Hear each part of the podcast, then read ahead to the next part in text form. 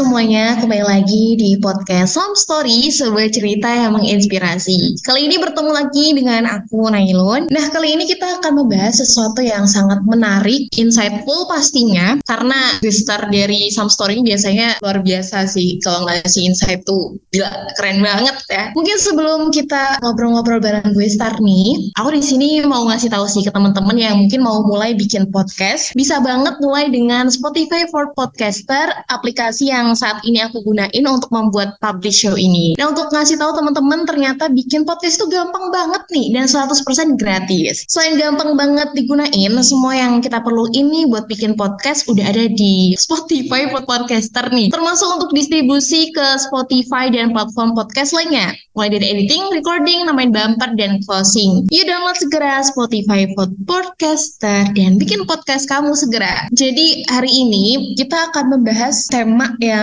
gak jauh-jauh dari kesehatan. Dan hari ini kita akan bahas tentang HIV AIDS awareness. Dan tentu saja kita akan bareng Wistar yang pastinya tahu tentang topik ini. Nah, kalau menurut aku pribadi ya, HIV AIDS ini itu kalau di Indonesia sendiri itu awareness-nya masyarakat itu masih kecil banget sih. Masih kayak gak semua orang tahu tentang bagaimana HIV itu, tentang gimana sih cara mencegahnya, dan siapa aja sih yang kira-kiranya bisa rentan terkena HIV ini. Nah, kali ini untuk mengulik dan agar bisa mendapatkan insight baru, langsung aja yuk kita bakal ngobrol-ngobrol sama guestar kita, yaitu Dr. Refla. Halo Dr. Refla, selamat siang. Selamat siang, Nailon. Halo dokter, gimana kabarnya Dr. Refla? Alhamdulillah baik. Gimana kabarnya? Alhamdulillah baik banget dokter. Nah, hari ini Dr. Refla ini merupakan dokter spesialis kulit dan kelamin nih teman-teman. Jadi hari ini kita akan ngobrol-ngobrol bareng Dr. Refla. Kira-kira Dr. Refla akhir-akhir ini lagi sibuk ngapain aja nih dokter? Aku akhir-akhir ini sibuk ya kayak biasa ya, praktek di klinik, di rumah sakit, terus ngembangin bisnis. Aku juga ya sibuk yang berkaitan dengan profesi aku sih pada intinya ya. Luar biasa. Gitu. Masih berhubungan bisnisnya pun juga dengan profesi aku. Baik, luar biasa. Dokter Refla ini sangat produktif sekali ya. Aku lihat di Instagramnya juga, wow, luar biasa. Inspiring banget dokter. Thank you.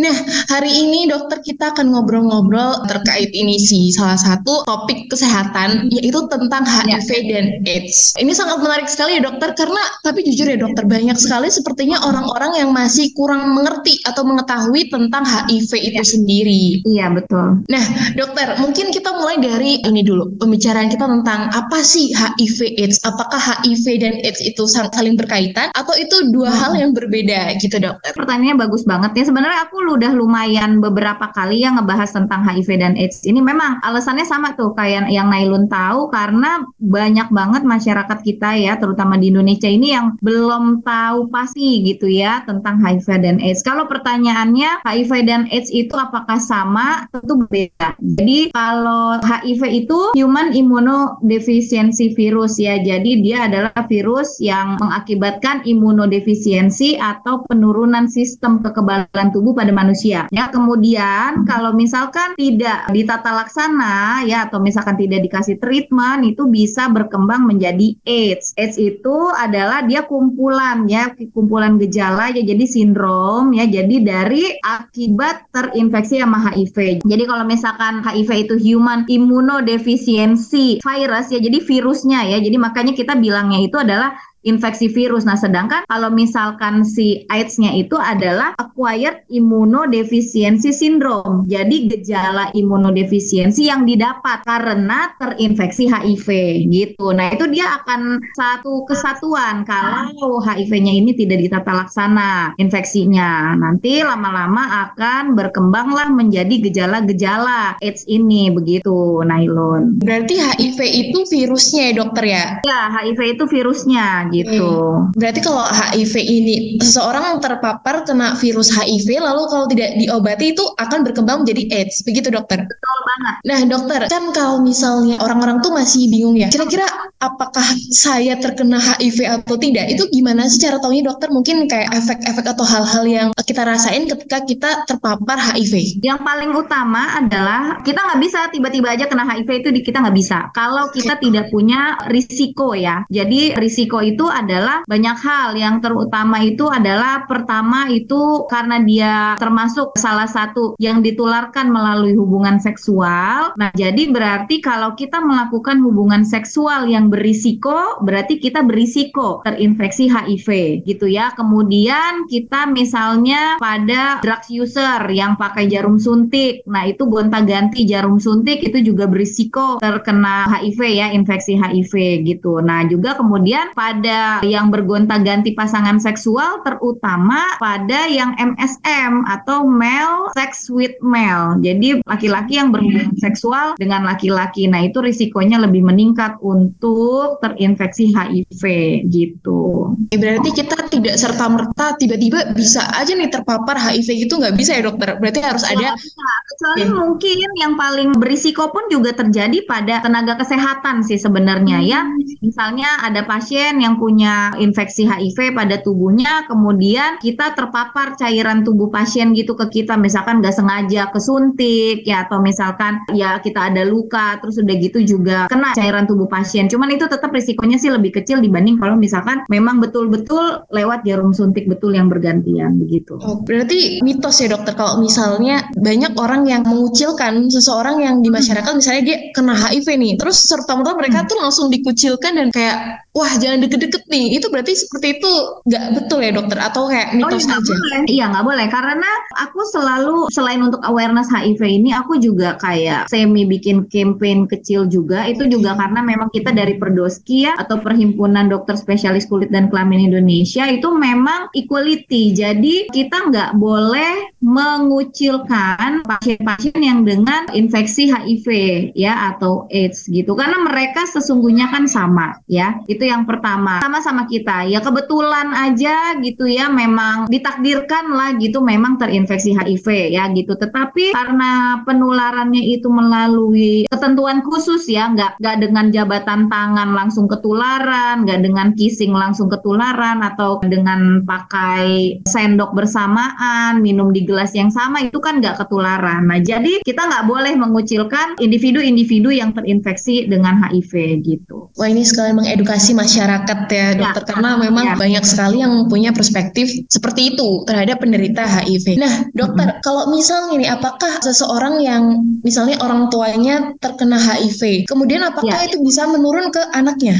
Begitu dokter. Kalau misalkan menurun ke anaknya ini, berarti pada saat proses kelahiran yang perlu kita concern. Biasanya kalau ibunya mengidap terinfeksi HIV, biasanya anaknya itu akan dilahirkan melalui proses persalinannya itu dengan operasi gitu ya, jadi bukan dengan persalinan spontan. Nah itu biasanya anaknya nggak kena HIV-nya gitu ya. Nah jadi tetap bisa seperti biasa, karena ya sekali lagi tidak ditularkan dengan dicium misalnya anaknya, atau dipakai sendok makan bersamaan, atau misalnya minum di gelas yang sama gitu. Tetapi memang kalau untuk penularan melalui ASI itu kurang dari 1%, bukan 0 ya, tetapi kurang dari 1% gitu ya, karena virusnya itu juga memang beredar di ASI ibunya gitu, tapi penularannya itu kurang dari 1% gitu. Nah jadi sebenarnya tetap bisa hidup dengan individu yang non terinfeksi HIV lah gitu, jadi sama aja sebenarnya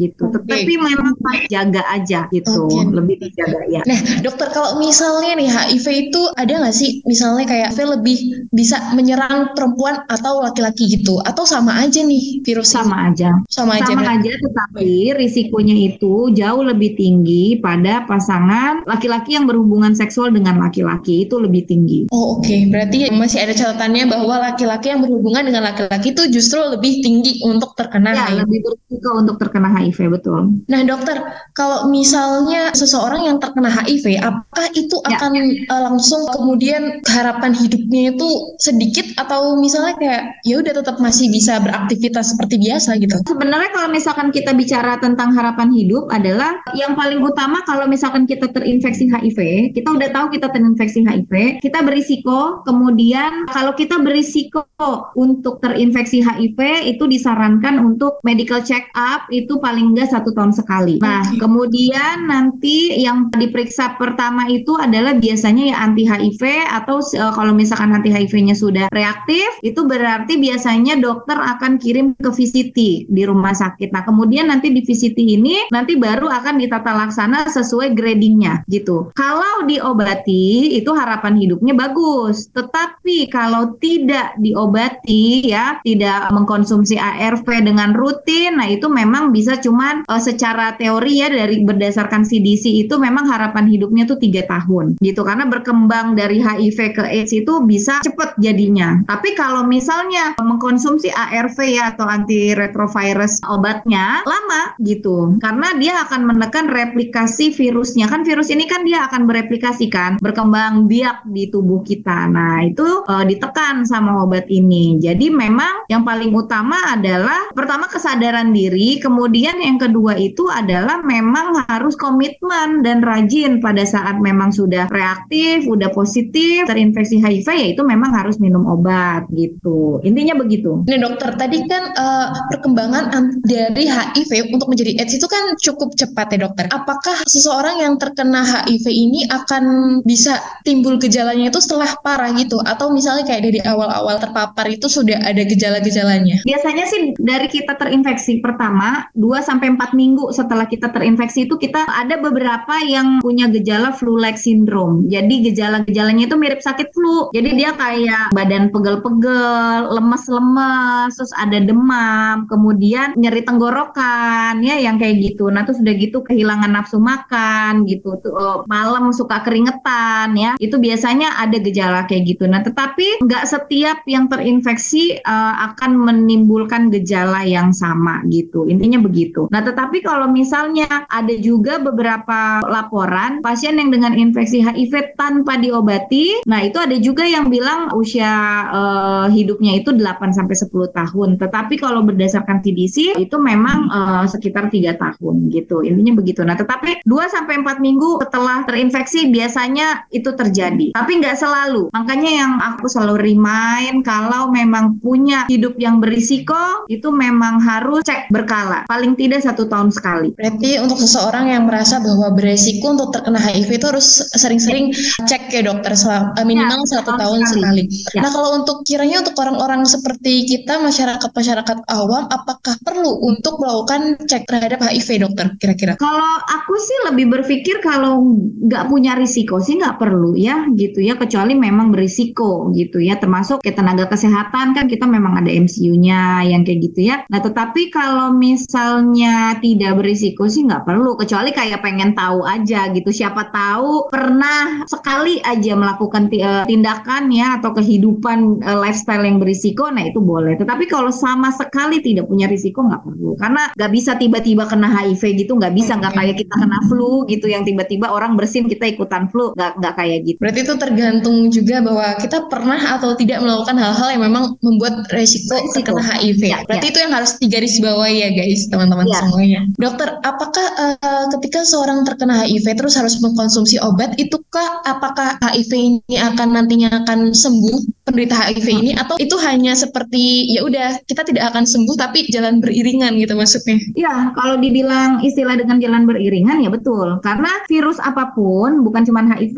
ya, virus apapun once udah masuk ke badan kita itu dia tetap akan ada di tubuh kita sampai kitanya sudah tidak bernyawa lagi ya, kalau sampai kitanya sudah mati gitu ya, kitanya sudah meninggal, karena virus ini dia hidup di sel inang yang hidup gitu. Tapi kalau kitanya sudah mati mati gitu ya, sel-selnya di tubuh kita udah mati, dia ikutan mati gitu. Nah jadi sama aja kayak kita kena flu, jadi kita virusnya udah kita kena flu, nanti pada saat daya tahan tubuh kita turun, kita kena flu lagi ya, gejalanya muncul lagi gitu ya. Itu kan karena virusnya sudah ada di badan kita. Begitu juga dengan HIV. Nah jadi obat yang diminum itu adalah untuk menekan replikasi dari virus HIV ini supaya nggak banyak virusnya, karena virus HIV ini yang diserang ini justru si sistem kekebalan tubuh kita sendiri yang diserang. Berarti memang ini untuk tidak memperparah gitu ya dokter dengan mengkonsumsi obat ini, bukan untuk menyembuhkan. Nah kira-kira dokter kiat-kiat seperti apa yang perlu kita lakukan agar kita tidak beresiko ataupun tidak terkena HIV gitu? Mungkin bisa dokter sharing ke teman-teman yang mendengarkan podcast. Yang paling terutama sih memang harus punya sex life yang sehat ya. Kalau misalkan berhubungan seksual yang berisiko, pastikan harus pakai pengaman. Itu yang paling utama ya. Walaupun pengaman sendiri itu kan nggak 100% menghindari risiko penularan. Nah tetapi at least itu bisa mengurangi risiko penularan. Itu yang paling utama. Jadi memang sex life yang harus sehat itu. Terus kemudian juga jangan pakai narkoba ya, karena pakai narkoba itu juga bisa meningkatkan risiko HIV baik secara langsung atau tidak langsung gitu ya. Nah kemudian yang paling utama lagi, kalau memang kita berisiko yaitu memang harus screening paling enggak setahun sekali, itu kita harus check up gitu supaya gak terlambat nih Nailon. Jadi jangan nanti pas kita periksa nanti viral loadnya udah tinggi, CD4 kita sudah rendah banget, udah terlambat untuk diobati, itu akan jauh lebih sulit sih sebenarnya. Intinya begitu. Okay. Sex life yang harus sehat. Nah dokter, kalau kita lihat dari penyebab-penyebab orang itu beresiko terkena HIV itu mungkin kira-kira sekitar umur generasi-generasi muda, betul nggak dokter? Oh iya, sekarang terakhir tahun ini ya, itu ditemukan yang terinfeksi HIV paling muda itu ada di area Pulau Jawa, itu usia 12 tahun. 12 tahun dokter? Nah jadi ya kita nggak bisa panjang juga ya ceritanya, tetapi memang sudah semakin meningkat tuh. Karena kan sudah semakin meningkat dan mungkin juga awareness untuk ini juga masih belum terlalu kenceng ya aku lihat ya gitu ya. Mungkin kalau misalkan kita awarenessnya bagus, nah jadi kan yang berisiko jadi tahu harus gimana gitu. Nah itu sih sebenarnya yang terutama. Karena tadi ada penderita HIV yang masih cukup belia dokter 12 tahun ya, berarti ini peran orang tua tuh juga penting ya dokter di sini? Sangat penting. Jadi kalau sebenarnya itu panjang ya kalau kita mau membahas tentang, karena ini akan berhubungan juga dengan kultur, akan berhubungan juga dengan sosioekonomi, akan berhubungan juga dengan sosiobudaya ya gitu ya. Juga termasuk juga dengan hubungan spiritual sama Tuhan masing-masing. Karena biar gimana, karena kita hidup, kita manusia kan makhluk yang kompleks ya. Jadi kalau aku pribadi, aku sangat menghargai setiap keputusan individu mereka mau menjalani kehidupannya seperti apa. Tetapi aku sebagai dokter, aku harus mengingatkan bahwa risiko itu ada. Makanya yang selalu aku tekankan, mungkin bisa lihat kayak di mau di Instagram aku atau misalnya mau di TikTok aku selalu tekankan bahwa sex life itu harus sehat, dan kalau misalkan melakukan hubungan seksual yang berisiko itu pakai pengaman. Udah itu aja dulu gitu. Aku nggak akan ngebahas tentang masalah spiritual, tetapi di sini aku bertindak sebagai dokter. Jadi yang dimana kesehatan itu kan yang utama. Karena kalau misalkan terkena HIV, kemudian belum lagi nanti pas saat terinfeksi HIV tuh Nailon, banyak banget pasien-pasienku tuh yang mereka jadi stres, jadi pengen bunuh diri, jadi menyesali, yang kayak gitu-gitu itu kan sangat kompleks ya gitu. Nah sedangkan kita nggak boleh judgmental kan sama apa yang dihadapi oleh pasien pada saat itu gitu. Nah tetapi sebelum itu terjadi memang sudah tanggung jawab dan tugas aku sebagai dokter ya untuk memberikan edukasi seperti ini gitu. Dan aku terima kasih juga karena sudah diundang di podcast ini, jadi sebagai memperpanjang sarana edukasi aku juga kan gitu, supaya banyak juga yang bisa jadi lebih tahu gitu. Nah mungkin karena memang penyebabnya efek dari HIV ini bukan cuma ke kesehatan tapi ke mental juga ya dokter ya, karena masyarakat yang memang sangat kurang sekali edukasi tentang HIV ini sendiri, jadi memang kadang dikucilkan dan lain sebagainya. Nah dokter, mungkin karena memang betul. Dokter, karena kurangnya edukasi awareness terhadap HIV ini, kemudian masyarakat masyarakat juga sangat tidak mendukung atau bahkan mengucilkan orang-orang yang terkena HIV ini, maka bagi mereka yang terkena HIV ini menjadi sangat berat sekali ya dokter. Oh iya banget, betul. Mungkin dokter bisa memberikan pesan untuk teman-teman yang di luar sana sedang berjuang nih untuk menghadapi HIV, kira-kira seperti apa yang perlu dilakukan, mungkin bisa memberikan semangat juga buat teman-teman di luar sana yang sedang menghadapi hal ini. Kalau buat aku, bagi para pejuang ARV ya, yang sudah dapat treatment ARV atau memang yang sudah terinfeksi HIV atau bahkan saat ini juga mungkin udah ada yang sampai tahap AIDS, yang paling utama adalah memang harus tetap semangat, dan karena biar gimana apapun yang kita pernah lakukan gitu ya, mungkin ada yang disengaja atau ada yang tidak disengaja gitu, tetap apapun jalan yang diberikan Tuhan pada saat ini itu adalah sebagai bagian dari life path. Nah jadi apa yang saat ini terjadi itu memang harus tetap dijalani sebaik mungkin, harus lebih positif, harus lebih semangat minum ARV-nya gitu. Jadi jangan patah semangat, karena walaupun terinfeksi HIV pun masih tetap bisa memiliki kualitas hidup yang baik sebenarnya gitu. Yang penting satu, tetap dijaga kesehatannya, kemudian juga memang sebaiknya yang pernah terjadi itu memang dijadikan bahan pembelajaran supaya bisa jadi bahan pembelajaran untuk diri sendiri ataupun untuk orang lain. Nah jadi kan akan lebih bermanfaat juga untuk orang lain. Sebenarnya sih intinya begitu, tetap harus semangat, nggak ada yang perlu ditakutin, karena selama minum ARV dengan baik itu harapan hidupnya itu juga akan jauh lebih meningkat sih, intinya itu. Baik, terima kasih dokter, luar biasa sekali. Namun karena keterbatasan waktu, jadi obrolan kita tidak bisa jauh lagi lebih berkembang. Sebenarnya kalau masih banyak yang mau pengen dibahas dokter tentang hal ini, karena memang sangat menarik sekali topiknya. Betul. Nah mungkin dokter terakhir pesan-pesan buat teman-teman yang mendengarkan podcast ini, mungkin ada dokter ingin sampaikan gitu. Sebenarnya kalau yang aku mau sampaikan ya, secara juga memang aku dokter spesialis kulit dan kelamin, yang karena kita saat ini lagi membahas tentang HIV dan AIDS, sekali lagi aku ingatkan, jangan bergonta-ganti pasangan seksual, terus harus berhubungan seksual dengan pasangan yang sah. Kemudian apabila melakukan hubungan seksual yang berisiko, itu harus gunakan pengaman. Dan kalau memang sudah melakukan hubungan seksual yang berisiko, itu wajib screening untuk HIV paling enggak 1 tahun sekali gitu. Yang paling utama memang setialah pada pasangan seksual. Oke, luar biasa yang sah ya. Siap dokter, siap. Nah begitu luar biasa sekali ya diskusi kita. Tadi ada beberapa poin yang menarik banget dari dokter Refla. Salah satunya tadi tetap setia dengan pasangannya. Mungkin karena setiap hidup kita, jalan hidup kita, memang kita tidak bisa memilih ya untuk jadi seperti apa, untuk nantinya ke depannya seperti apa. Nah tapi yang paling penting adalah awareness kita terhadap diri kita sendiri. Ketika kita melakukan sesuatu, ya kita harus tahu resikonya seperti apa nantinya. Dan ketika kita menghadapi mungkin sesuatu yang berat, itu harus tetap semangat, karena memang Tuhan tidak akan pernah tidur mungkin ya. Tuhan pasti akan juga memberikan jalan keluar juga gitu. Nah untuk teman-teman di luar sana yang mungkin terkena HIV, tetap semangat juga. Buat teman-teman yang tidak beresiko mungkin atau yang masih baik-baik aja, tetap jaga diri dan setia gitu ya dokter Refla ya.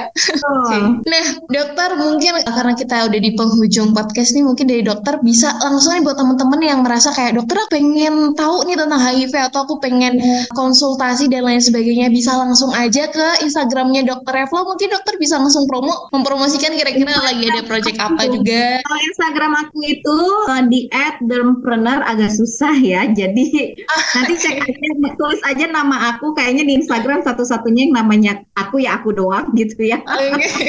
Refla Syarif. Instagramnya agak susah, jadi @dermpreneur itu di DERMPRENEUR. Nah susah deh gitu ya. Oke, nanti langsung di tag, nanti di tag di Instagramnya podcast Somestory, nanti bisa langsung kunjungin aja buat teman-teman yang mau DM. Itu biasanya aku tetap akan jawab pertanyaan-pertanyaan di DM, hampir semuanya aku jawab, tetapi karena ratusan yang ngantri nih Nailon, jadi kadang-kadang nggak kejawab semuanya, tapi pasti aku jawab gitu. Tapi memang kadang-kadang ya jadi lama, karena kan banyak masuk setiap hari gitu ya. Nah jadi insya Allah aku aku pasti jawab gitu, karena aku anggap itu adalah juga sarana edukasi sih. Biasanya aku jawab ya antara 1 hari sampai 1 bulan lah paling enggak gitu.